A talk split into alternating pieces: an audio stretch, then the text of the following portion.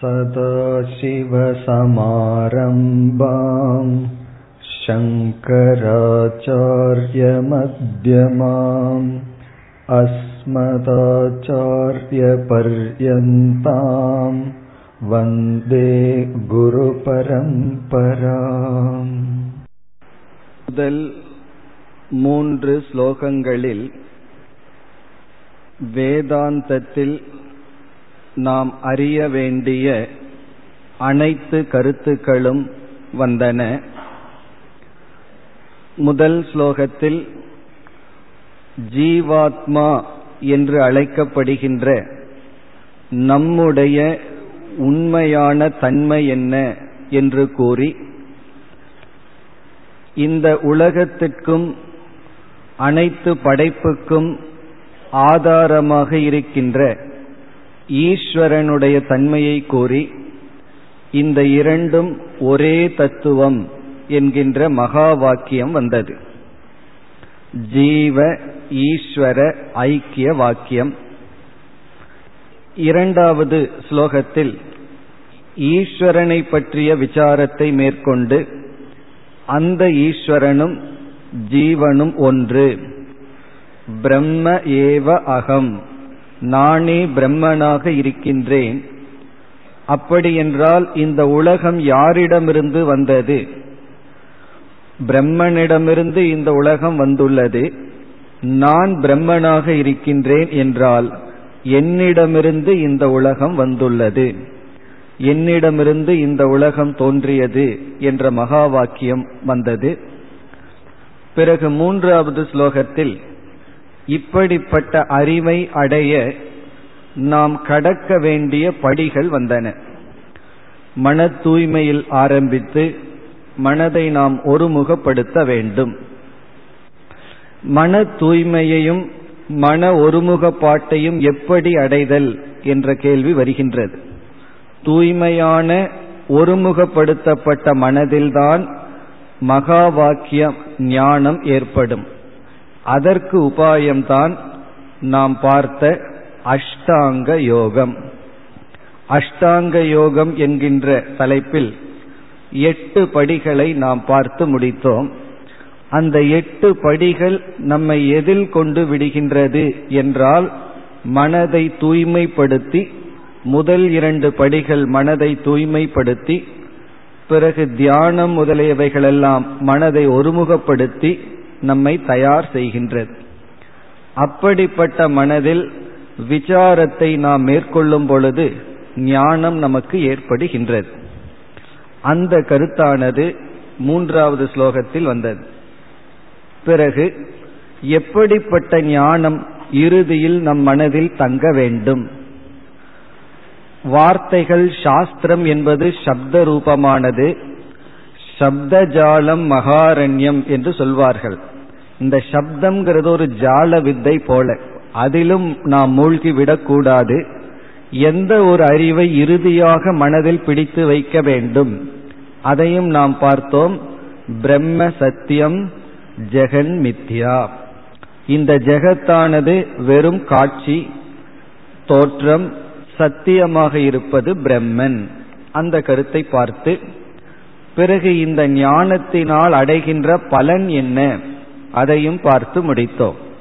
ஞானத்தினால் அடைகின்ற பலன் உயிரோடு இருக்கின்ற வரை நம்முடைய வாழ்க்கையை பிராரப்தத்தினுடைய கையில் ஒப்படைத்து விடுகின்றோம்.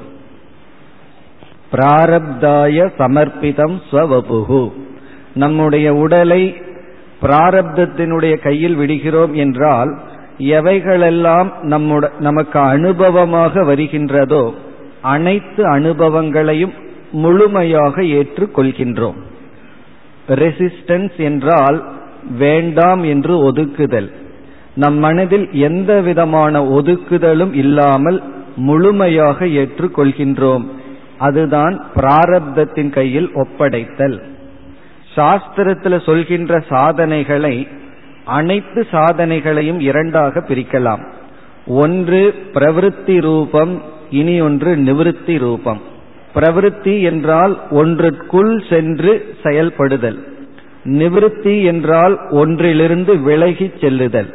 ஒன்றை விட்டு விடுதல் நிவிருத்தி. ஒன்றை ஏற்றுக்கொள்ளுதல் பிரவிருத்தி.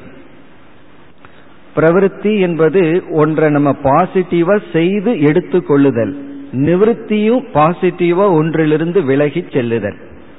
மோக்ஷம் என்பது என்னவென்றால் பிராரப்தத்தினுடைய கையில் நம்மை ஒப்படைப்பது என்னவென்றால் பிரவிற்த்தி நிவிருத்தி இந்த இரண்டிலிருந்தும் நிவிருத்தி. நான் ஒன்றை நோக்கி ஓடவில்லை ஒன்றிலிருந்தும் ஓடவில்லை.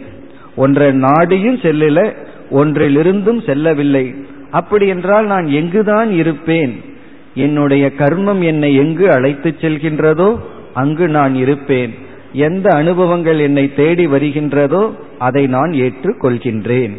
இதைத்தான் பிராரப்தாய சமர்ப்பிதம் ஸ்வவபுகு என்று மூன்றாவது ஸ்லோகத்தில் கடைசி வரியில் சங்கரர் கூறினார்.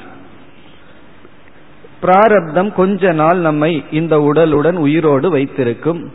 பிறகு பிராரப்த கர்மம் முடிந்தவுடன் என்ன நடக்கின்றது என்றால் நம்முடைய மற்ற கர்ம வினைகளெல்லாம் ஞானத்தில் எரிக்கப்படுவதனால் நமக்கு மீண்டும் பிறப்பில்லா நிலை அடைகின்றோம்.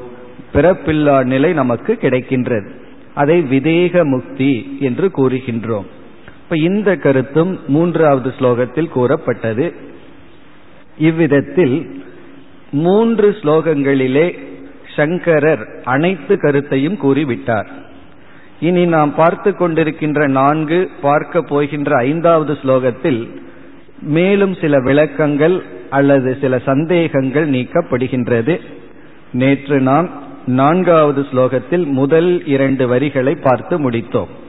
அதில் ஆத்மா ஒன்றுதான் அறிவு சுரூபம் என்று சாஸ்திரம் கூறும் பொழுது நம்முடைய அனுபவத்தில் உடல் மனம் இவைகளெல்லாம் உணர்வு ரூபமாக இருக்கின்றதே. அது எப்படி? என்ற சந்தேகம் வரும்பொழுது இங்கு கூறினார் ஆத்மாவினுடைய இருப்பினால் அதனுள் அது வியாபிப்பதனால் உடல் ஹிருதயம் இந்திரியங்கள் இவைகளெல்லாம் தன்னளவில் ஜடமாக இருந்த போதிலும் அவைகளெல்லாம் உயிரோட்டத்துடன் உணர்வுடன் இருக்கின்றது. இப்ப ஆத்மாவினுடைய அறிவு இவைகளில் பிரதிபிம்பிக்கின்றது. இவைகளுக்கென்று உணர்வு இல்லை என்ற அந்த சந்தேகத்தை நீக்கினோம். இனி அடுத்து இரண்டு வரிக்கு வர வேண்டும். மூன்று நான்கு குறிப்பாக மூன்றாவது வரியில் அதுவும் ஒரு உதாகரணத்தை நாம் பார்த்தோம். ஆத்மா என்றும் அறிவு சுரூபம் ஞான சுரூபம் என்றால் அந்த ஆத்மாவை நான் ஏன் அறியாமல் இருந்தேன்? ஜடமான இருளான ஒரு பொருளை அறியாமல் இருக்கலாம். என்றும் பிரகாசமாக இருக்கின்ற ஆத்மாவை நான் அறியாததற்கு என்ன காரணம்? என்றால் சாஸ்திரம் கூறியது உன்னுடைய மனதில் இருக்கின்ற அழுக்கே உன்னுடைய மனதே அதை மறைத்து விட்டது.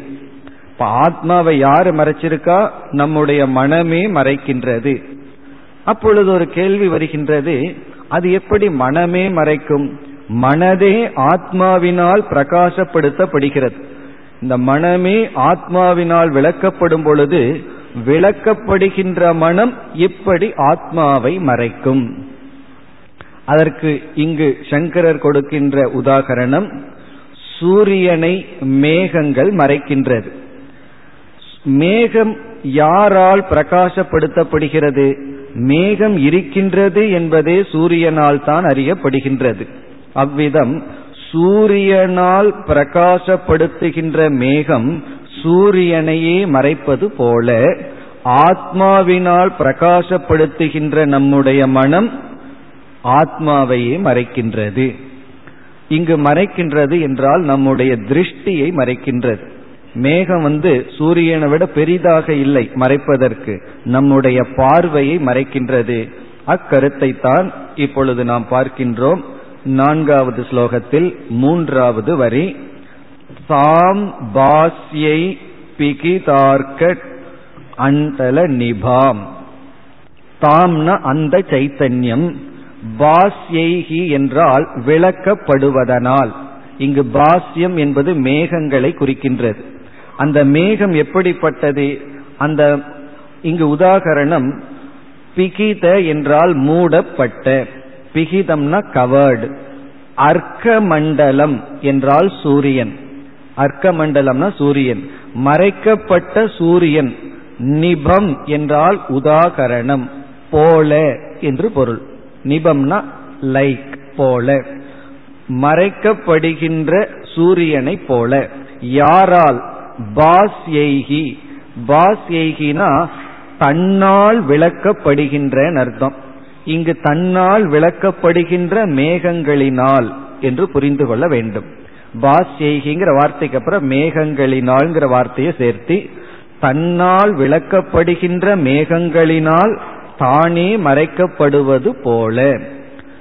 பிகித அர்க்க மண்டல நிபாம் அப்படி அந்த உதாரணத்தை போல இந்த சைத்தன்யத்தை ஸ்பூர்த்திம் சதாபாவயன் சைத்தன்யத்துக்கு இனியொரு பெயர் ஸ்பூர்த்தி. ஸ்பூர்த்தின என்றும் விளங்கிக் கொண்டு இருப்பது ஸ்புரணம் செல்ஃப் எவிடென்ட் ஸ்பூர்த்தி இதைய யாரு இப்படிப்பட்ட சைத்தன்யத்தை என்ன செய்கிறார்கள்? ஞானிகள் சதாபாவயன் எப்பொழுதும் இந்த சைத்தன்யம் நான் என்று உணர்ந்து கொண்டு இந்த அறிவுதான் நான் என்று பாவித்து கொண்டு அறிந்து கொண்டு யோகி. யோகி என்றால் நிதி தியாசகன் தியானம் செய்பவன். நேற்று நாம் இறுதியாக பார்த்தோம் தியானத்தில் இரண்டு விதம். ஒன்று ஞானத்துக்கு முன் செய்வது இனியொன்று ஞானத்துக்கு பின் செய்வது. இந்த ஞானத்துக்கு பின் செய்கின்ற தியானத்தில் எதை தியானிக்கின்றோம்? இப்படிப்பட்ட சுரூபமாக நான் இருக்கின்றேன் என்ற அறிவே தியானத்திற்கு பொருளாகின்றது. அந்த தியானம் செய்கின்ற யோகி யோகினா கடைசி சாதனையில் இருப்பவன் எதை அடைகின்றான்? நிர்விருத மானசக நான்காவது வரியில் நிர்விருத மானசக என்றால் நிர்விருத்தம்னா திருப்தி நிறைவு. மானசகன மனதை உடையவன். திருப்தியான மனதை அடைந்தவனாக ஆகின்றான். நம்முடைய அனைத்து ஸ்ட்ரகிளும் என்ன? மனதில் ஒரு திருப்தியை கொண்டு வருவதுதான்.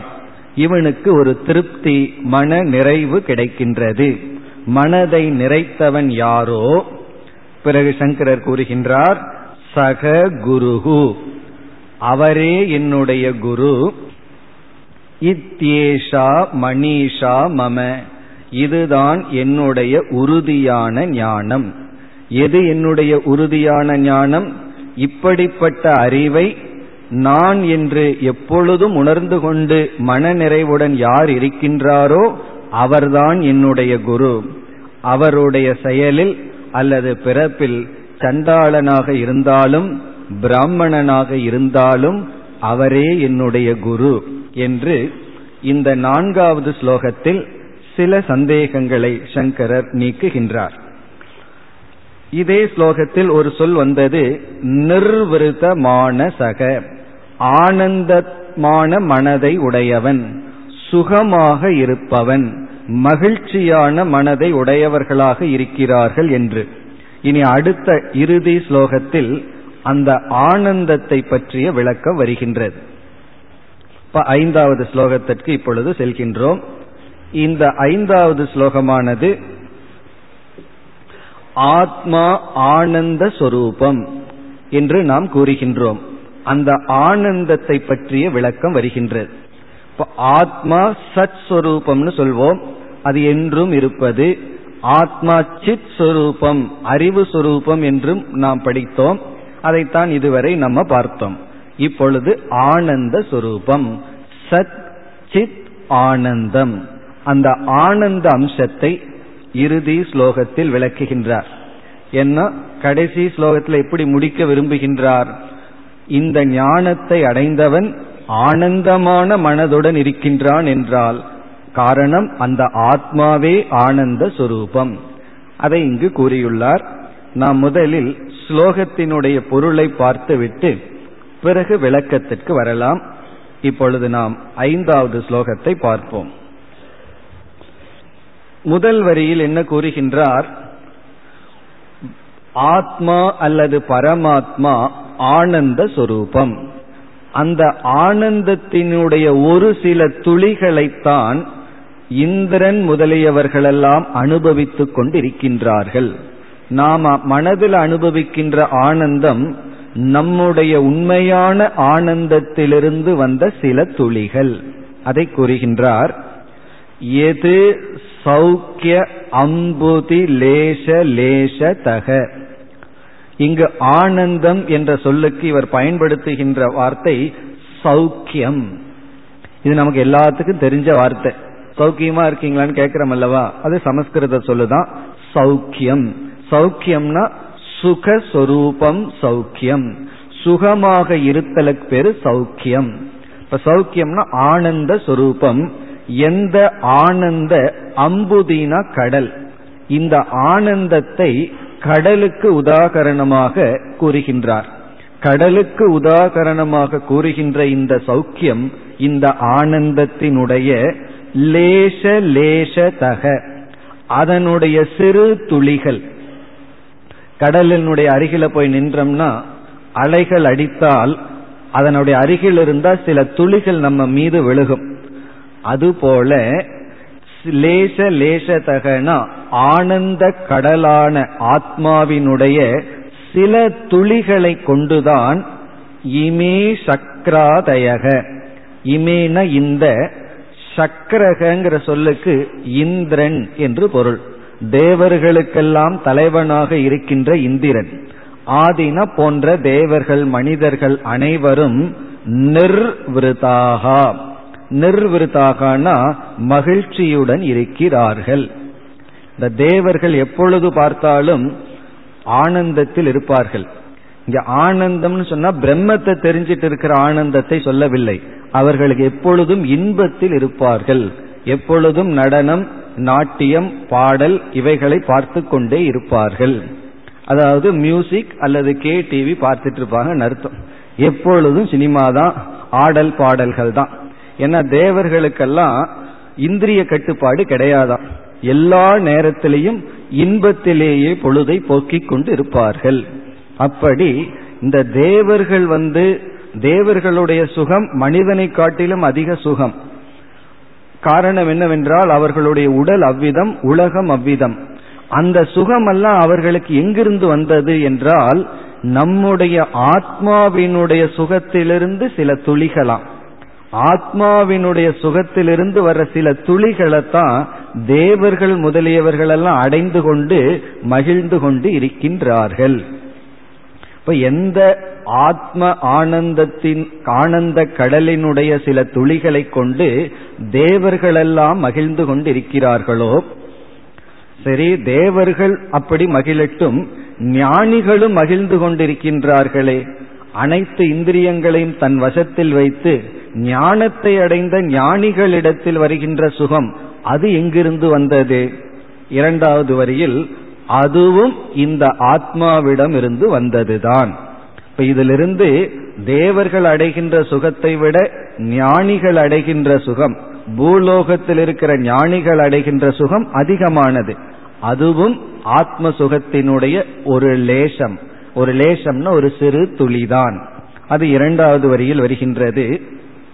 சித்தே சித்தேனா மனதில் எது எந்த ஒரு ஆனந்தம் இருக்கின்றதோன்னு சொல்றார். எது சித்தே இந்த சித்தத்துக்கு ஒரு அடைமொழி கொடுக்கின்றார். பிரசாந்த கலனி. பிரசாந்த கலனம்னு சொன்னா கலங்கம் அழுக்கு. பிரசாந்தம்னா அழுக்குகள் நீங்கிய. எவ்வளவு நீங்குச்சுன்னா நிதராம். முழுமையாக மாசு நீங்கிய எந்த மனதில் முழுமையாக அழுக்கு நீங்கிய தூய்மை அடைந்த எந்த மனதில்? லப்துவா. எது லப்துவா? எந்த ஒரு ஞானத்தை அடைந்து எந்த ஒரு ஆனந்த சுரூபமான ஆத்மாவினுடைய ஆனந்தத்தை அடைந்து முனிகி நிர்விருதக. ஒரு முனிவன் மகிழ்ந்து இருக்கின்றாரோ? இப்ப ஞானத்தையே அடையாமல் போகத்தில் இருப்பவர்களுக்கு எங்கிருந்து இன்பம் வருதுன்னா ஆத்மாவிடம் இருந்துதான். பிறகு தூய்மையான மனதை அடைந்த முனிவர்கள் எதை அடைந்து தனக்குள் திருப்தியாக அமர்ந்திருக்கின்றார்களோ அந்த திருப்தி எதனிடம் இருந்தது என்றால் அதுவும் ஆத்மாவிடம் இருந்து வந்த ஆனந்தத்தினுடைய சிறு துளிதான். இப்ப முதல் வரியில எதில் எந்த ஆத்மாவினால் இந்திரன் முதலியவர்கள் போகத்தை அடை அடைகிறார்களோ அவர்களுக்கு ஞானம் வந்தா அவர்களுக்கு மோக்ஷானந்தத்தை அனுபவிப்பார்கள். இங்க முனிவன் எந்த ஒன்றை அடைந்து மன நிறைவுடன் இருக்கின்றாரோ பிறகு மூன்றாவது வரைக்கும் வந்தால் எஸ்மின் நித்திய சுக அம்புதௌ. எந்த எஸ்மின்னா எந்த நித்தியம்னா என்றும் உள்ள சுக அம்புதினா ஆனந்த கடலில் எந்த ஆனந்த கடலில் கலித தீகி கலிதம்னா கரைந்து விடுவது என்று பொருள். தீகி என்றால் நம்முடைய மனம். ஒரு ஞானியினுடைய மனம் எந்த ஒரு ஆனந்த கடலில் கலந்திருக்கின்றதோ தானே ஆனந்த சுரூபம் என்று அமர்ந்திருக்கின்றாரோ அந்த அறிவில் அவர் அப்படியே ஒன்றாகி விட்டாரோ அவர் யார்? அப்படின்னு இப்போ ஒரு கேள்வி வருகின்றது. எந்த ஒரு முனிவர் ஆத்மாவினுடைய ஆனந்தத்தில் திகழ்ந்தும் அந்த அறிவிலேயே கலந்து விட்டாரோ கலிதம்னு அப்படியே மூழ்கி விடுதல் ஒன்றாகி விடுதல். அவர் யார் என்றால் பிரம்ம ஏவ. அவரே பிரம்மன். பிறகு அவர் யார் அல்லவாம்? ந பிரம்ம விது. அவர் பிரம்மத்தை அறிபவர் அல்ல அவரே பிரம்மன். அந்த முனிவனே பிரம்மன். அந்த ஞானியே பிரம்மன். இப்ப இங்க சங்கரர் என்ன சொல்றார்? இந்த அறிவை அடைந்தவன் ஆத்மாவை பற்றி அறிவை அடைந்தவன் அல்லவாம். இந்த அறிவை அடைந்தவன் ஆத்மாவாகவே உள்ளான். இவன் பிரம்மனே அன்றி பிரம்மத்தை அறிந்தவன் அல்ல.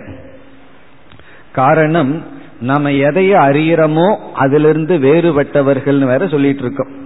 திருக் திருஷ்ய விவேகம்ங்கிற ஒரு விவேகத்துல எதையெல்லாம் நீ அறிகின்றாயோ அதிலிருந்து நீ வேறுபட்டவன். நீ இந்த உடலை அறிகின்றாய் உடலிலிருந்து வேறுபட்டவன். மனதை அடை அறிகின்றாய் மனதிலிருந்து வேறுபட்டவன். உடனே என்ன சொல்லலாம்? நான் பிரம்மத்தை அறிகின்றேன். ஆகவே பிரம்மத்திலிருந்து வேறுபட்டவன். அப்படி சென்று விடுவோம் சொல்லி இங்க சொல்றார். இங்கு பிரம்ம இவ்விதம் சென்றவன் பிரம்மத்தை அறிந்தவன் அல்ல அவனே பிரம்மன். ந பிரம்மவிது பிரம்ம ஏவ. திருக் திருஷ்ய விவேகம் பிரம்ம ஜானத்துல வேலை செய்யாது. சிலெல்லாம் சில இடத்துல தான் வேலை செய்யும். பூமிக்குள்ள இருக்கிற வரைக்கும் தான் கிராவிடேஷன் பூமிக்கு மேல போயிட்டா இந்த லா வேலை செய்யாது. அதே போல இந்த திருக் திருஷ்ய விவேகம் அனாத்ம விஷயத்துல ஆத்ம விஷயத்துக்கு வரும் பொழுது இங்க மாறி விடுகின்றது. பிரம்மத்தை அறிபவன் பிரம்மத்திலிருந்து வேறுபடுபவன் அல்ல பிரம்மத்தை அறிபவன் பிரம்மனே. பிறகு நான்காவது வரையில முடிக்கிறார் யக கஷ்டித் இப்படி யாரெல்லாம் இருக்கின்றார்களோ யாரு வேண்டுமானாலும் இந்த அறிவை அடைந்திருந்தால் இங்க யாரு வேண்டுமானாலும்னு யார யாரு முன்னாடி இந்த ஸ்லோகத்தை சங்கரர் சொல்லிக் கொண்டிருக்கின்றார்? தன் முன்னாடி இப்பொழுது ஒரு புலையன் சண்டாளன் நின்று கொண்டிருக்கின்றான். அவனைத்தான் ஏதோ தப்பி தவறி போன்னு சொல்லிட்டார். பிறகு அவன் கேட்ட கேள்வியில சங்கரர் புரிந்து கொண்டார். இவன் ஒரு ஞானி என்று. என்ன உடலையா போகச் சொன்னீர்கள்? ஆத்மாவையா போகச் சொன்னீர்கள்னு கேட்டு ஆத்மா இப்படி போகும்? உடலை போக சொல்ல வேண்டிய அவசியம் இல்லைன்னு சொல்லி இது வேற யாராவது செஞ்சிருந்தா பரவாயில்ல. நீங்கள் உங்களிடமிருந்து இப்படி வரக்கூடாது என்று சொல்லி சங்கரர் தன்னுடைய தவறை உணர்ந்து அவனை ஞானி என்று உணர்ந்து இங்க சொல்றார் எக் கஷ்டித். இந்த ஞானத்தை யார் அடைந்தவர்களாக வேண்டுமானாலும் இருந்தால் சக அவர் சுரேந்திர வந்தித பதக. அவர் யாருன்னு சொல்றதுக்கு பதுவா அவருடைய பாதமானது இந்திரனாலும் வணங்கத்தக்கது. சுரகன இந்திரர்கள் தேவர்கள் சுரேந்திரன் சொன்னா தேவர்களுக்கெல்லாம் தலைவனாக இருக்கின்ற இந்திரனால் வந்தித பதகன வணங்கத்தக்க பாதத்தை உடையவர். அதாவது மதிப்புக்கு உரியவர் என்று பொருள். அப்படிப்பட்டவர் இந்திரனாலும் வணங்கத்தக்க பாதத்தை உடையவர். அப்படி என்றால் நானும் அவரை வணங்குகின்றேன் என்று கூறி பிறகு நூனம் மம மணிஷா. கடைசியில புல் ஸ்டாப் வைக்கிறார். சமஸ்கிருதத்துல நூனம் அப்படின்னா கண்டிப்பாக சந்தேகமின்றி நிச்சயமாக மம மணிஷா இதுவே என்னுடைய உறுதி ஞானம்.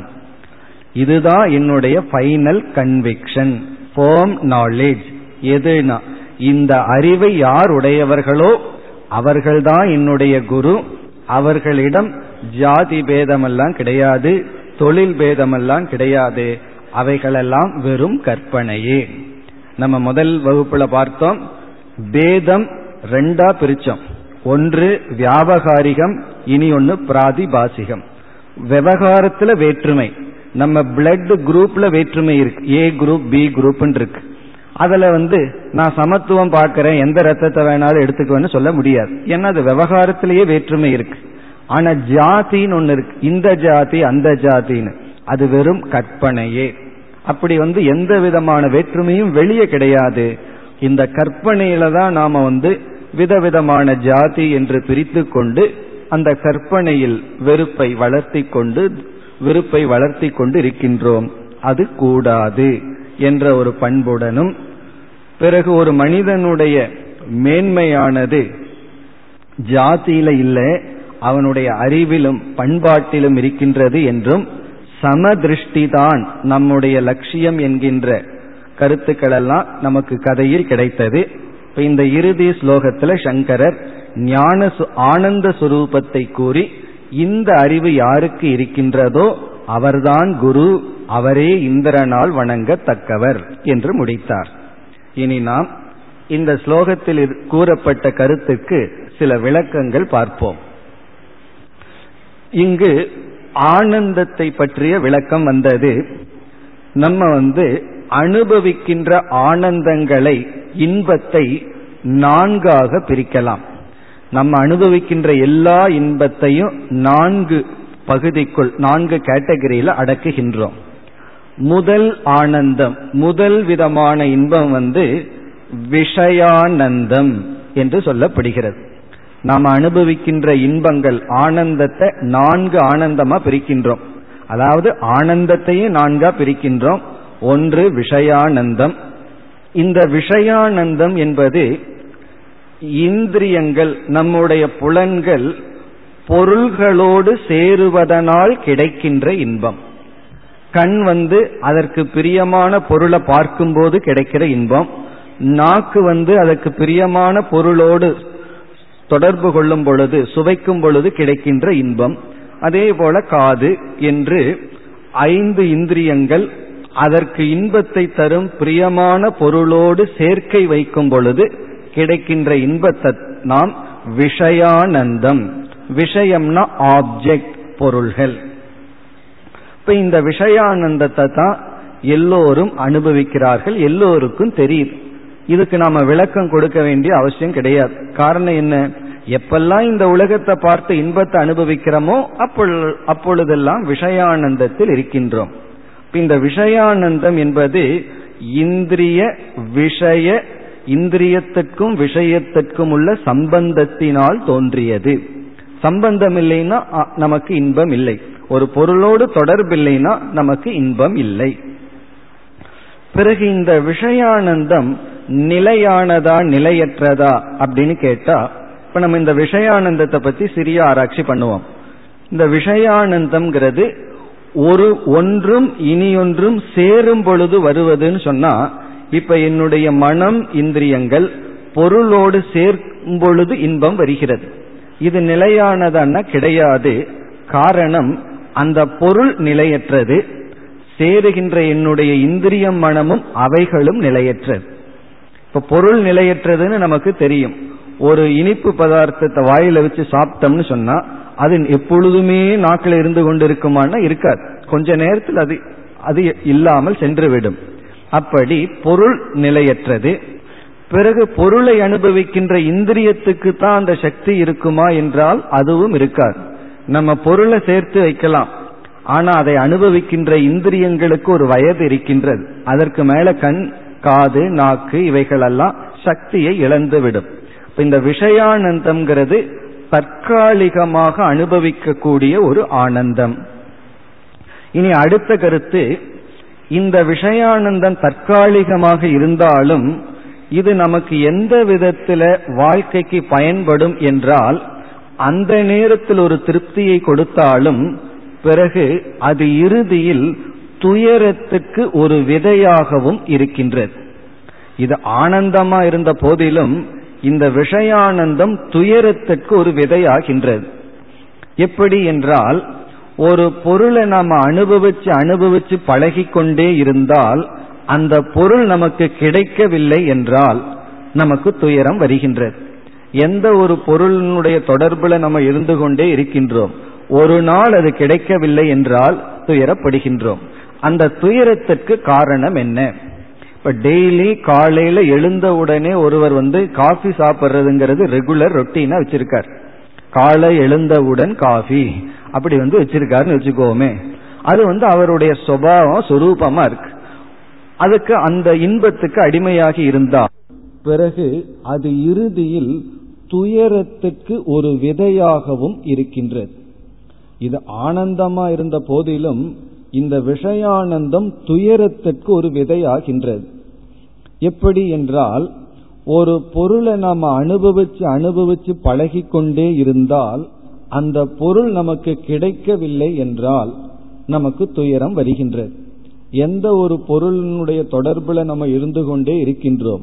ஒரு நாள் அது கிடைக்கவில்லை என்றால் துயரப்படுகின்றோம். அந்த துயரத்திற்கு காரணம் என்ன? இப்ப டெய்லி காலையில எழுந்த உடனே ஒருவர் வந்து காஃபி சாப்பிட்றதுங்கிறது ரெகுலர் ரொட்டீனா வச்சிருக்கார். காலை எழுந்தவுடன் காஃபி அப்படி வந்து வச்சிருக்காருன்னு வச்சுக்கோமே. அது வந்து அவருடைய சுபாவம் சுரூபமா இருக்கு.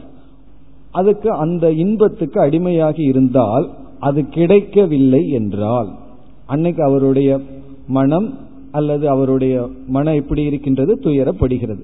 இனி ஒருவர் இருக்கார். அவருக்கு வந்து அந்த பழக்கம் இல்லை. அப்ப அன்னைக்கு அவர் சந்தோஷமா இருக்கார். இந்த துயரத்துக்கு காரணம் என்ன அப்படின்னு சொன்னா இதற்கு முன்னாடி நம்ம ஒரு பழக்கம் பழக்கி வச்சிருக்கிறோமே அந்த பழக்கம். அப்படி சொல்றதை விட இதற்கு முன்னாடி அந்த பொருளிலிருந்து நாம் அனுபவித்த இன்பம் அந்த இன்பம்தான் இப்பொழுது துன்பமாக மாறி இருக்கின்றது.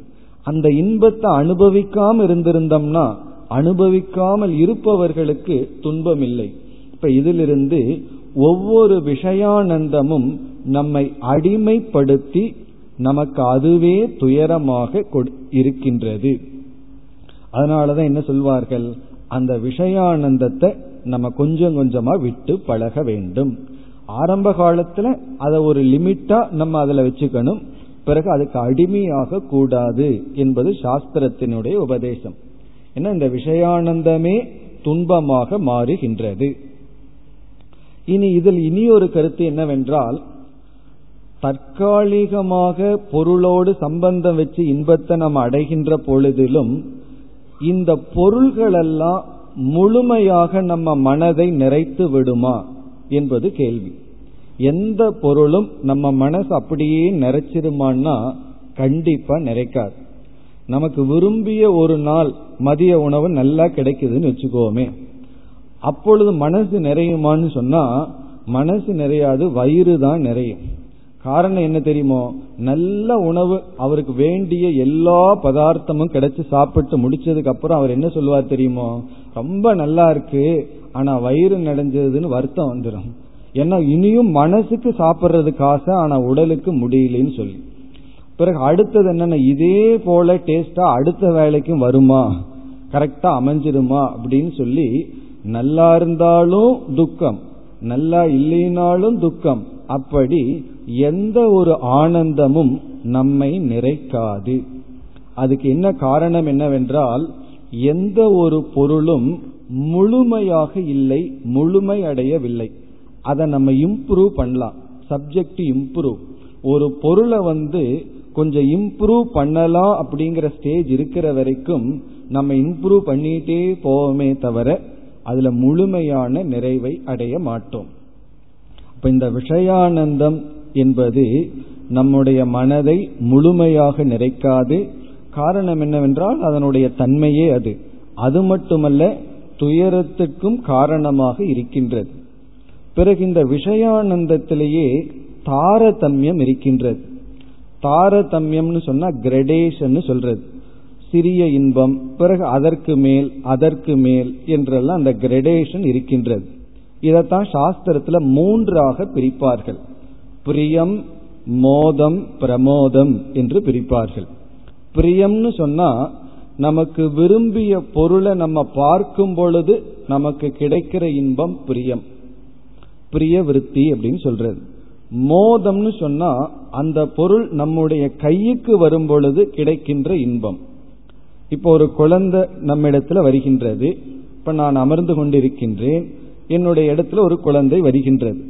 உடனே ஒரு சாக்லேட் பாக்ஸ் எடுத்து நான் மேல வைக்கிறேன். குழந்தை அதை பார்த்து விட்டது.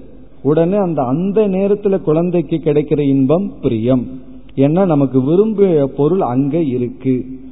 ஆனா அந்த குழந்தைக்கு தெரியாது நம்ம கைக்கு கிடைக்குமா இல்லையான்னு சொல்லு. இப்ப நான் எடுத்து கையில கொடுக்கின்றேன். அப்ப அடுத்தபடியான இன்பம். அத மோதம் என்று சொல்வது. நான் எதை விரும்புறனோ அது எனக்கு கிடைத்து விட்டது. அது மட்டுமல்ல என் கைக்கு கிடைச்சது பக்கத்துல அம்மா பிடுங்கி வச்சுட்டா என்ன பண்றது? இப்ப கைக்கு கிடைச்சாலும் வாய்க்கு கிடைக்காம போலாம் அல்லவா? பிறகு அந்த குழந்தை உடனே எடுத்து சாப்பிடுகின்றது. அதுதான் மேக்சிமம் பிரமோதம். அப்படி மூன்று ஸ்டேஜில் நமக்கு ஆனந்தம் விஷயானந்தத்துல. பிரியம் மோதம் பிரமோதம்.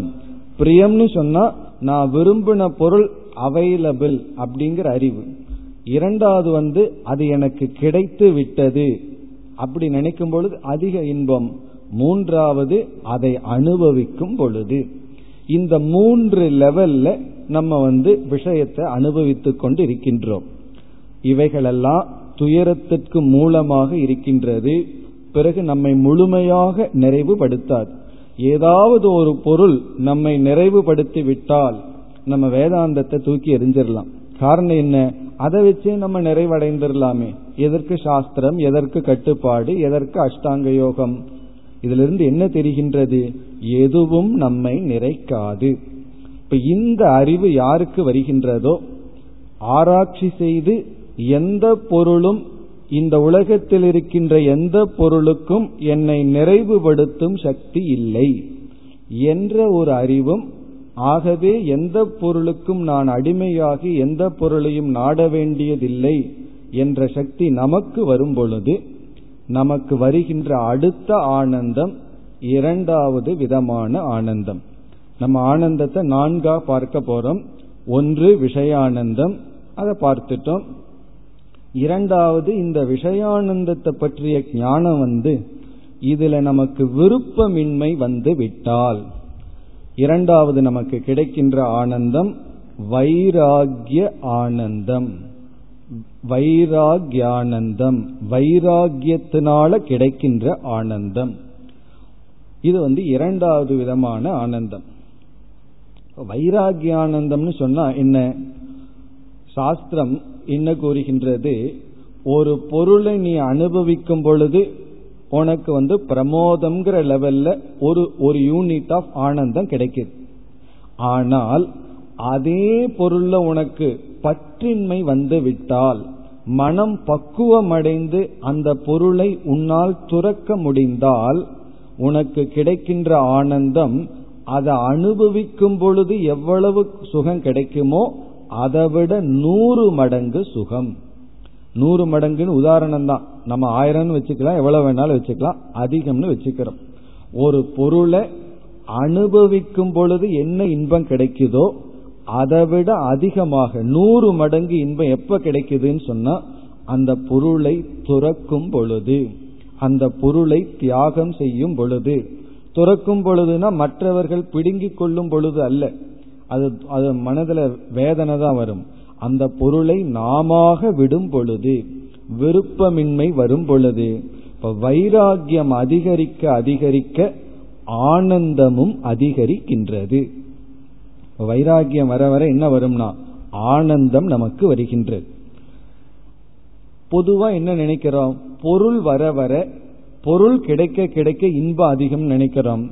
சாஸ்திரம் இதுக்கு உள்ட ஆப்போசிட்டா சொல்லுது. எப்படின்னா பொருளை நீ விட விடத்தான் உனக்கு சுகம். விட விட பொருளை துறக்க துறக்கத்தான் உனக்குள் நீ சுகத்தை அதிகமாக அனுபவிக்கின்றாய். ஆனா இந்த வைராகிய சுகம் இருக்கே இதுலயும் தாரதமியம் இருக்கு. எந்த அளவுக்கு வைராகியமோ அந்த அளவுக்கு தான் ஆனந்தம். வைராகியம் குறைய குறைய ஆனந்தமும் குறைகின்றது. இப்போ ஒரு பொருளை வந்து ஒரு நேரத்துல துறந்துடுறோம். இனி ஒரு நேரத்துல நம்மளால துறக்க முடியவில்லை. இப்ப காஃபியை விட்டதுன்னு ஒருத்தர் விட்டார். கொஞ்ச நாளைக்கு அப்புறம் பார்த்தா குடிச்சிட்டு இருந்தார். கேட்டா இப்பெல்லாம் நான் வாயில விட்டுட்டு இருக்கேன் அப்படின்னு சொன்னார். அப்படின்னு என்ன அர்த்தம்னா என்னால வெளியே விட முடியவில்லை. அதனால நான் குடிக்கின்றேன். அப்போ கொஞ்ச நேரம் வைராகி இருக்கு பிறகு மீண்டும் விழுகின்றோம். பிறகு மீண்டும் எழுகின்றோம். வைராகியத்துல தாரதமியம் இருக்கிறதுனால வைராகிய ஆனந்தமும் நம்முடைய மனதை நிறைக்காது. காரணம் என்னன்னா வைராகியத்திலும் தாரதமியம் இருக்கின்றது. அது மனசனுடைய மூட பொறுத்து இருக்கு. சாத்விகமான மூடில் இருந்தா சிலதெல்லாம் வேண்டான்னு விட்டுருவோம். கொஞ்சம் ரஜஸ் மூடு இருந்ததுன்னு என்ன பண்ணுவோம்? நம்மால் விட முடிவதில்லை. ஆனால் விஷயானந்தத்தை விட வைராகியானந்தம் அதிகமானது. இனி அடுத்த மூன்றாவது ஆனந்தத்திற்கு செல்ல வேண்டும். அந்த மூன்றாவது ஆனந்தத்தை கடைசியா பார்ப்போம். நான்காவது ஆனந்தத்துக்கு போவோம். நான்காவது ஆனந்தம் என்பது இந்த விஷயானந்தம் வைராகியானந்தம் பிறகு மூன்றாவது ஒரு ஆனந்தத்தை பார்க்க போறோம். அந்த ஆனந்தம் இவைகளெல்லாம் எங்கிருந்து வருகின்றது அப்படின்னு ஒரு கேள்வி. இப்ப நம்ம மூணை ஸ்கிப் பண்ணிட்டு நான்காவது ஆனந்தத்துக்கு போறோம். எங்கிருந்து வந்தது? என்னன்னா ஆனந்தம். நம்ம அனுபவிக்கின்ற இன்பத்தினுடைய சோர்ஸ் என்ன? எந்த இடத்திலிருந்து உற்பத்தி ஆகின்றது? பொருளிலிருந்தா என்று கேட்கலாம். பொருளிலிருந்து இன்பம் வருதுன்னு சொன்னா வைராகிக்கு பொருளே இல்லையே இன்பம் அதிகமா வந்திருக்கே. அப்போ பொருளிலிருந்து இன்பம் வரவில்லை. அது தவறு காரணம் ஒருவர் வந்து ஒரு பொருளை சொல்லி இந்த பொருள்னால இன்பம்ங்கிறார். இவர் இருக்கிறதுனால நான் சந்தோஷமா இருக்கிறேங்கிறார். இனி ஒருவர் சொல்வார் அவனுடைய இருப்பே எனக்கு இரிட்டேஷன் சொல்றார். இப்போ ஒரு பொருளினால எனக்கு இன்பம்னு ஒருத்தர் சொன்னா அதே பொருளினால துன்பம் அவர் படுறாருன்னு சொன்னா அவர் வந்து யாருக்கு இன்பத்தையும் துன்பத்தையும் கொடுப்பதில்லை.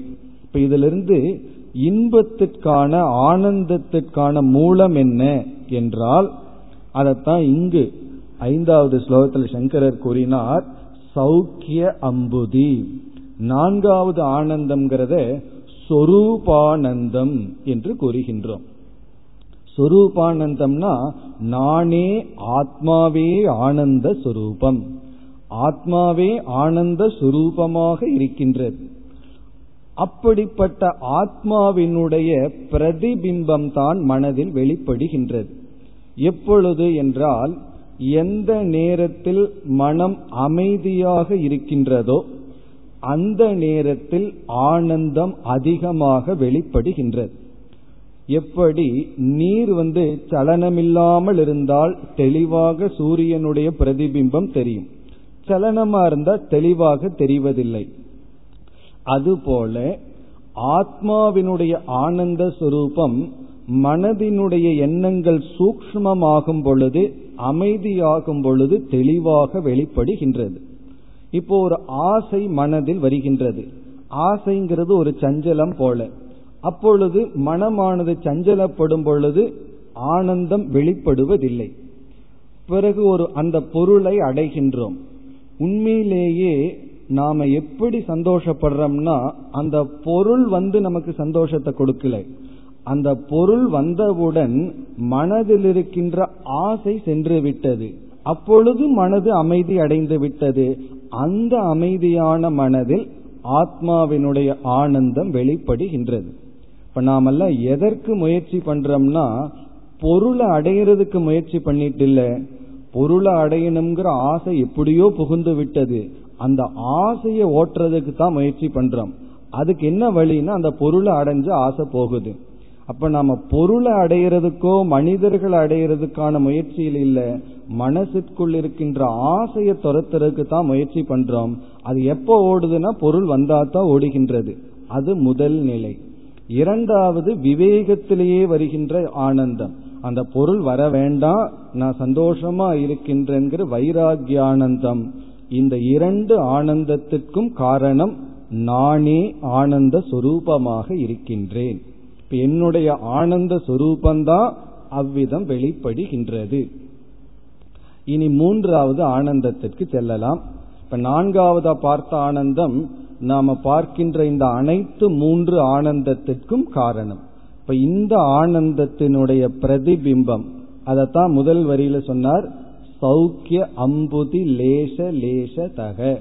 இந்த ஆனந்தத்தினுடைய சில துளிகளினால்தான் இந்திரன் மகிழ்ந்து கொண்டும் முனிவர்கள் அமைதியாக இருந்து கொண்டும் அனைவரும் இன்புற்று இருக்கிறார்கள். இனி நம்ம மூன்றாவது ஆனந்தம் என்ன? அதற்கு செல்லலாம். இந்த மூன்றாவது ஆனந்தம்ங்கிறது ஞானானந்தம்னு சொல்லலாம் அல்லது மோக்ஷானந்தம்னு சொல்லலாம். மோக்ஷ ரூபமான ஆனந்தம் அல்லது ஞானத்தினால் கிடைக்கின்ற ஆனந்தம். இதத்தான் நம்ம மோக்ஷம் அப்படின்னு சொல்றோம். இப்ப இந்த ஆனந்தம் என்ன? விஷயானந்தம்ங்கிறது ரொம்ப கீழ்நிலையில் இருக்கு. இடைப்பட்ட நிலையில் இருக்கிறது வைராகிய ஆனந்தம் இந்த வைராகிய ஆனந்தத்துல தான் நல்ல பண்புகளை எல்லாம் அடைஞ்சா மனசுக்கு எந்த இன்பம் வருமோ அதையும் நம்ம போடலாம். பஷ்டாங்க யோகத்துல முதல் பத்து குணங்களை எல்லாம் நம்ம அடைஞ்சோம்னா என்ன இன்பம் கிடைக்கோ அதெல்லாம் வைராகிய ஆனந்தத்துல நாம் போடுகின்றோம். அது இடைப்பட்ட நிலை. நல்ல குணம் வந்தாவே சாதாரண நிலையை விட மனம் மகிழ்ச்சியாக இருக்கும். பிறகு இங்க மோக்ஷானந்தம் ஞானானந்தம் என்றால் நானே ஆனந்த சொரூபமானவன் என்ற அறிவில் தோன்றிய ஆனந்தம். இப்ப இந்த ஆனந்தம் வந்து பொருளிலிருந்து வரவில்லை. பொருள் மீது இருக்கின்ற வைராகியத்திலிருந்தும் வரவில்லை. ஏன்னா இந்த ஞானத்திலிருந்து வருகின்றது. அதனால்தான் ஞானானந்தம். என்ன ஞானம் என்றால் நானே ஆனந்த சுரூபமானவன். நான் ஆனந்தத்திற்காக வெளியே ஓட வேண்டியதில்லை. அது மட்டுமில்ல எனக்கு வெளியேங்கிறது ஒண்ணு கிடையாது. பொருளே ஒன்று இல்லை. இப்ப ஞானானந்தம்ங்கிறது மூன்றாவதான ஆனந்தம். இதத்தான் மோக்ஷம் என்று கூறுகின்றோம். இப்ப மோக்ஷம் அப்படின்னா நானே ஆனந்த சுரூபமானவன்கிற அறிவிலிருந்து தோன்றுகின்ற ஆனந்தம். இந்த மூன்று ஆனந்தத்திற்கும் ஆதாரம் சொரூபம். ஆத்மா அதுவும் ஆனந்த சொரூபம். அப்போ விஷயானந்தம் பொருளினோடு சேர்க்கையில் வருவது நம்மை துயரப்படுத்துவது அடிமைப்படுத்துவது வைராகியானந்தம் என்பது பொருளின் மீது இருக்கின்ற பற்றின்மையினால் கிடைப்பது நல்ல குணங்களை அடைவதனால் கிடைப்பது மூன்றாவது மோக்ஷானந்தம் அல்லது ஆத்மானந்தம் அல்லது ஞானானந்தம். இந்த ஞானானந்தம் என்கின்ற இந்த மூன்றும் சொரூபானந்தத்திலிருந்து வருவது. இனி இறுதியாக இந்த ஞானானந்தத்தை பற்றி ஒரு சில கருத்துக்கள்.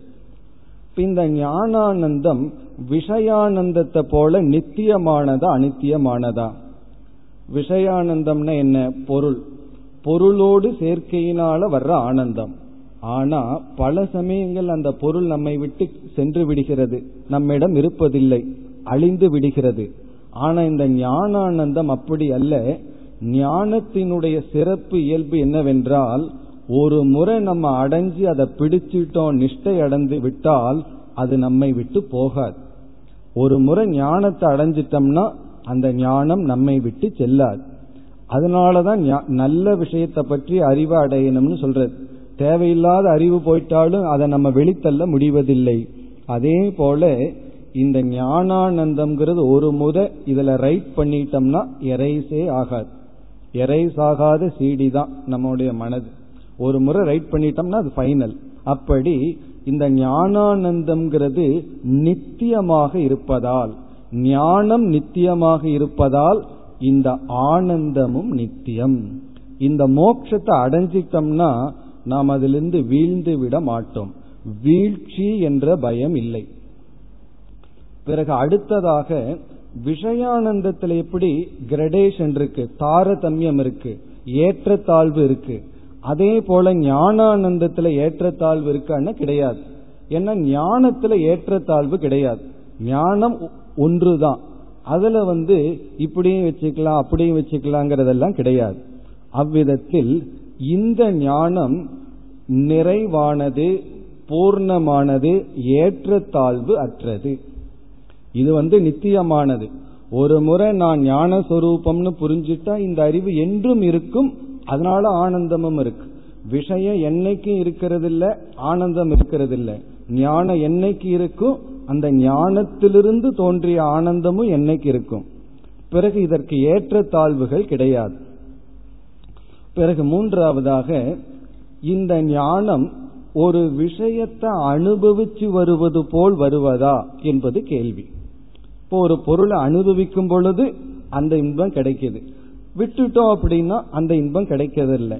அப்படி இந்த மோக்ஷானந்தம்ங்கிறது ஒரு பொருளை அனுபவிக்கும் பொழுது கிடைக்கிறதா என்றால் அப்படி அல்ல. காரணம் இந்த ஞானம் எல்லா நேரத்திலையும் மனசில் இருக்கு. இருபத்தி நாலு மணி நேரம் மனசில் இருக்கு. அப்படிங்கும் பொழுது இந்த ஞானமே மனதில் ஆழ்ந்த மனதில் ஒரு நிறைவை கொடுத்து விடுகிறது. இது ஒரு குறிப்பிட்ட அனுபவமாக இல்லை. எல்லா அனுபவத்திற்குள்ளும் ஒரு நிறைவுடன் இருத்தல். எப்படிப்பட்ட நிறைவுனா ஆழ்ந்த மனதில் ஒரு நிறைவு. மேலோட்டமான மனதில் நம்ம என்ன வேணாலும் செஞ்சிட்டு இருக்கலாம். சில சமயம் மேலோட்டமான மனதில் சில சஞ்சலங்கள் வரலாம் துக்கம் வரலாம். ஆனா அந்த டீப் ஆஃப் த மைண்ட்னு சொல்றது ஆழ்ந்த மனதில் நிறைவுடன் இருத்தல் தான் மோக்ஷம்.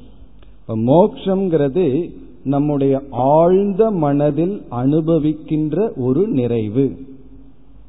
அந்த நிறைவை அனுபவிக்கும் பொழுதும் கூட மேலோட்டமான மனதில் நிறைவின்மை இருக்கலாம். இப்ப உடல் வந்து பெயினா இருக்கும் பொழுது நோய் வரும் பொழுது அதை மனசு ஃபீல் பண்ணுது. அது மேலோட்டமான மனம். அந்த சமயத்திலும் கூட நம்முடைய ஞானானந்தம் மோக்ஷானந்தம் நம்மை விட்டு விலகாது. இதை கேட்கும் பொழுது ஒரு கான்ட்ரடிக்ஷனா இருக்கு. அது எப்படி? உள் மனது சந்தோஷமா இருக்கு மேல் மனது மட்டும் கஷ்டப்படுது உடல் கஷ்டப்பட்டா மனதும் கஷ்டப்படுமே என்றால் அப்படி அல்ல. ஆழ்ந்த மனதை நம்ம மகிழ்ச்சியாக மேலோட்டமான மனதை வந்து அதுல வந்து உடல் வந்து சௌகரியமான இடத்துல இருந்தா நல்லா இருக்கும். நம்ம வந்து உடல் கஷ்டப்படும் பொழுது சில கஷ்டங்கள் வரலாம்.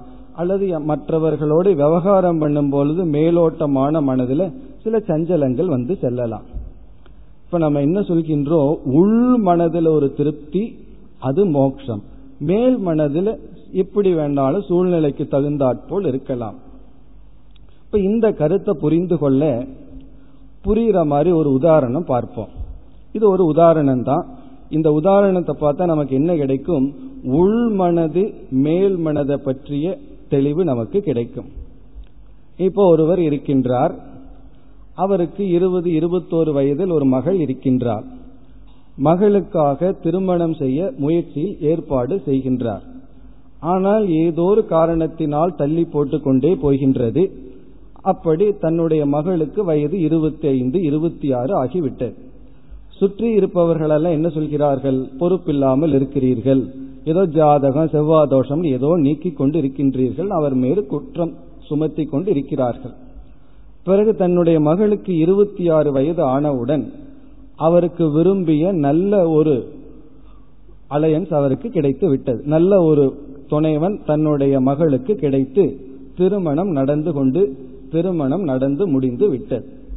இப்ப வந்து தன்னுடைய மகளுக்கு ஒரு நல்ல கணவன் கிடைத்துள்ளான் தன்னுடைய பொறுப்புகள் எல்லாம் முடிந்து விட்டதுங்கிற நிலையில் அவர் இருக்கார். தன்னுடைய மகளை விட்டு பிரிகின்ற நேரம் அவள் வந்து தன்னுடைய கணவனுடைய வீட்டுக்கு செல்கின்றாள். அப்பொழுது அவர் வந்து அழுகின்றார். ஏன்னா இத்தனை வருஷம் இருந்த தன்னுடைய மகள் தன்னை விட்டு பிரிகின்றாள்னு சொல்லி அவருடைய கண்ணீர்ல கண்ணீர் வருகின்றது. அவருடைய மேலோட்டமான மனம் துயரப்படுகின்றது. ஆனா அவருடைய ஆழ்ந்த மனதில் எப்படிப்பட்ட ஒரு ரிலீஃப் இருக்கும்? பல வருடங்கள் சுமந்து கொண்டிருந்த ஒரு பொறுப்பு நீங்கியது தன்னுடைய மகளுக்கு நல்ல வாழ்க்கை கிடைத்துள்ளதுன்னு ஆழ்ந்த மனதில் நிறைவுடன் இருப்பார். அந்த நிறைவுடன் இருக்கும் பொழுதே மகளை விட்டு பிரிகின்றோம்னு சொல்லி அழுது கொண்டும் இருப்பார். இப்ப இந்த மனதுக்குள்ள ரெண்டு ஃபீலிங் இருக்கு. ஒன்னு உள் மனது சந்தோஷமா இருக்கு. உள் மனது சந்தோஷமா இருக்கும். மேல் மனது எப்படி இருக்குன்னா இந்த கல்யாணம்னா உங்களுக்கு தெரியும் சில பேர்த்திட்ட சண்டை போடணும் பெரிய ரகல வரும் டென்ஷன் இருக்கும். அதெல்லாம் மேல் மனதில் இருக்கு. அதே சமயத்துல மகளை விட்டு பிரிகின்றோங்கிற துயரமும் இருக்கின்றது. இப்போ துயரமும் இன்பமும் எப்படி சேர்ந்து போகும்னா இந்த இடத்துல சேர்ந்து போகிறத பார்க்கிறோம். அதுதான் ஞானியினுடைய மனம். இவருக்கு இருபத்தி ஆறு வயது மகள் திருமணமாகி போனது போல இவர் ஞானியினுடைய மனதில செய்ய வேண்டிய அனைத்தையும் செய்து முடித்து விட்டார். இனிமேல் ஒன்னும் செய்யறதுக்கு கடமைகள் கிடையாது. இதைத்தான் சாஸ்திரம் கிருத கிருத்தியகன்னு சொல்லும். கிருத்தியம்னா செய்ய வேண்டியது. கிருத்தம்னா சென்று செய்து முடித்து விட்டது. ஒன்னை செய்து ஒன்று அடைவது செய்யாமல் ஒன்றை இழப்பதுங்கிறது கிடையாது. அப்படி இந்த ஞானானந்தம்ங்கிறது ஆழ்ந்த மனதில் கிடைக்கின்ற ஒரு நிறைவு. அது ஒரு அனுபவ ரூபமாக அல்ல அந்த ஞானமே மனதை அப்படி மாற்றி விடுகின்றது. மனதிற்குள் அப்படி ஒரு நிறைவை கொடுத்து விடும். பிறகு ஏற்கனவே பார்த்தோம். பிராரப்தாய சமர்ப்பிதம் ஸ்வபுகு பிராரப்தத்தின் அடிப்படையில் அவருடைய உடல் அவருடைய மேலோட்டமான மனம் இன்ப துன்பங்களுக்குள் இருக்கும். இப்ப மோக்ஷம்னு சொன்னா எல்லாமே சூழ்நிலை நல்லா இருக்குங்கிற பொருள் அல்ல. ஆழ்ந்த மனதில் இருக்கின்ற இன்பம். இது யாருக்கு தெரியும்? அவரவர்களுக்கு தான் தெரியும். ஏன்னா எனக்குள்ள உள் மனசுல எப்படி இருக்குன்னு யாருக்கு தெரியும்? சில பேர் வந்து மேலோட்டமா அமைதியா இருப்பார்கள். உள் மனசு அப்படியே எரிஞ்சிட்டு இருக்கும் இந்த எரிமலை போல. எரிமலைய மேல பார்த்தோம்னா அமைதியா இருக்கும். உள்ள அப்படியே கொந்தளிப்பா இருக்கும். கடல் இருக்கே அது மேல அலைகளுடன் இருக்கும். உள்ள போய் பார்த்தா ஆழ்ந்து அமைதியா இருக்கும். இப்ப ஞானிகளினுடைய மனம் கடலை போல. மேல் சில அலைகள் உள்ளே ஆழ்ந்த அமைதி அறியாமையில் இருப்பவர்களுடைய மனம் எரிமலையை போல மேல அமைதியா இருக்கலாம் உள்ள கொந்தளிச்சிட்டு இருக்கும் இப்ப நம்ம ஒரு உதாரணம் பார்த்தோம். உள் மனது ஆனந்தம் வெளி மனது துக்கம். அல்லது அந்த அளவுக்கு ஆனந்தம் இல்லை சஞ்சலம். அறியாமையில் இருப்பவர்களுடைய மனதை ஆப்போசிட்டா புரிஞ்சுக்கணும். வெளி மனது வந்து சந்தோஷமா இருக்கும் விஷயானந்தத்துல. உழு மனது என்றுமே துயரமா இருக்கும் இப்போ ஆழ்ந்த மனதுல நிறைவின்மையுடன் வெளி மனதுல நிறைவுடன் இருப்பார்கள். அதற்கு ஒரு உதாரணம் பார்க்கலாம். இப்போ ஒருவர் விரதம் இருக்கலான்னு ஆரம்பிக்கின்றார். ஆரம்பிச்சு இன்னைக்கு மாலை வரை ஒன்றும் சாப்பிட்றது இல்லைன்னு ஆரம்பிக்கிறார். இரவு வரை ஒன்றும் சாப்பிடுவதில்லை. பிறகு பத்தாகுது பதினொன்னு ஆகுது பன்னெண்டு ஆகுது ஒரு மணி ஆச்சு தாங்க முடியல. பிறகு என்ன செய்யறார் போய் சாப்பிட்டுறார். அப்பொழுது சாப்பிடும்போது என்ன இன்பம்? ஆனா ஆழ்ந்த மனதுல விரதத்தை இருக்க முடியலையேன்னு ஒரு தோல்வி ஒரு துக்கம். இப்ப ரெண்டு அனுபவிக்கிறார். சாப்பிடும் பொழுது பசியோட சாப்பிடும் பொழுது இன்பத்தையும் அனுபவிக்கிறார். ஆனா ஆழ்ந்த மனதுல இந்த விரதத்தை நான் வெற்றிகரமாக நடத்த முடியவில்லையேன்னு தோல்வி. இது அஜானிகளினுடைய நிலை. உள் மனது என்றும் நிறைவின்மை மேல் மனதில் பொருள்கள் வரும் பொழுது இன்பம் போகும் பொழுது துன்பம் இவைகளெல்லாம் நாம எப்படி இப்ப மாத்தணும்னா நம்முடைய லட்சியம் ஆழ்ந்த மனதில் இருக்கிற துயரத்தை நீக்கி ஆழ்ந்த மனதை நிறைத்து மேலோட்டமான மனதை அப்படியே மேலோட்டமாகவே விட்டு விடலாம் பிராரப்தத்துக்கு விட்டு விடலாம் அது எப்பொழுது எப்படி இருக்கின்றதோ அப்படி இருக்கட்டும். இவ் இவ்விதம் கூறு கூறி கடைசியில் சங்கரர் என்ன சொல்றார்? நூனம் மணிஷா மம. இதுதான் என்னுடைய நிச்சயம். இந்த ஆழ்ந்த மனநிறைவை யார் அடைந்துள்ளார்களோ அவர்களே என்னுடைய குரு என்பதுடன் இந்த வகுப்பை நாம் நிறைவு செய்வோம். ஓம் போர் நமத போர்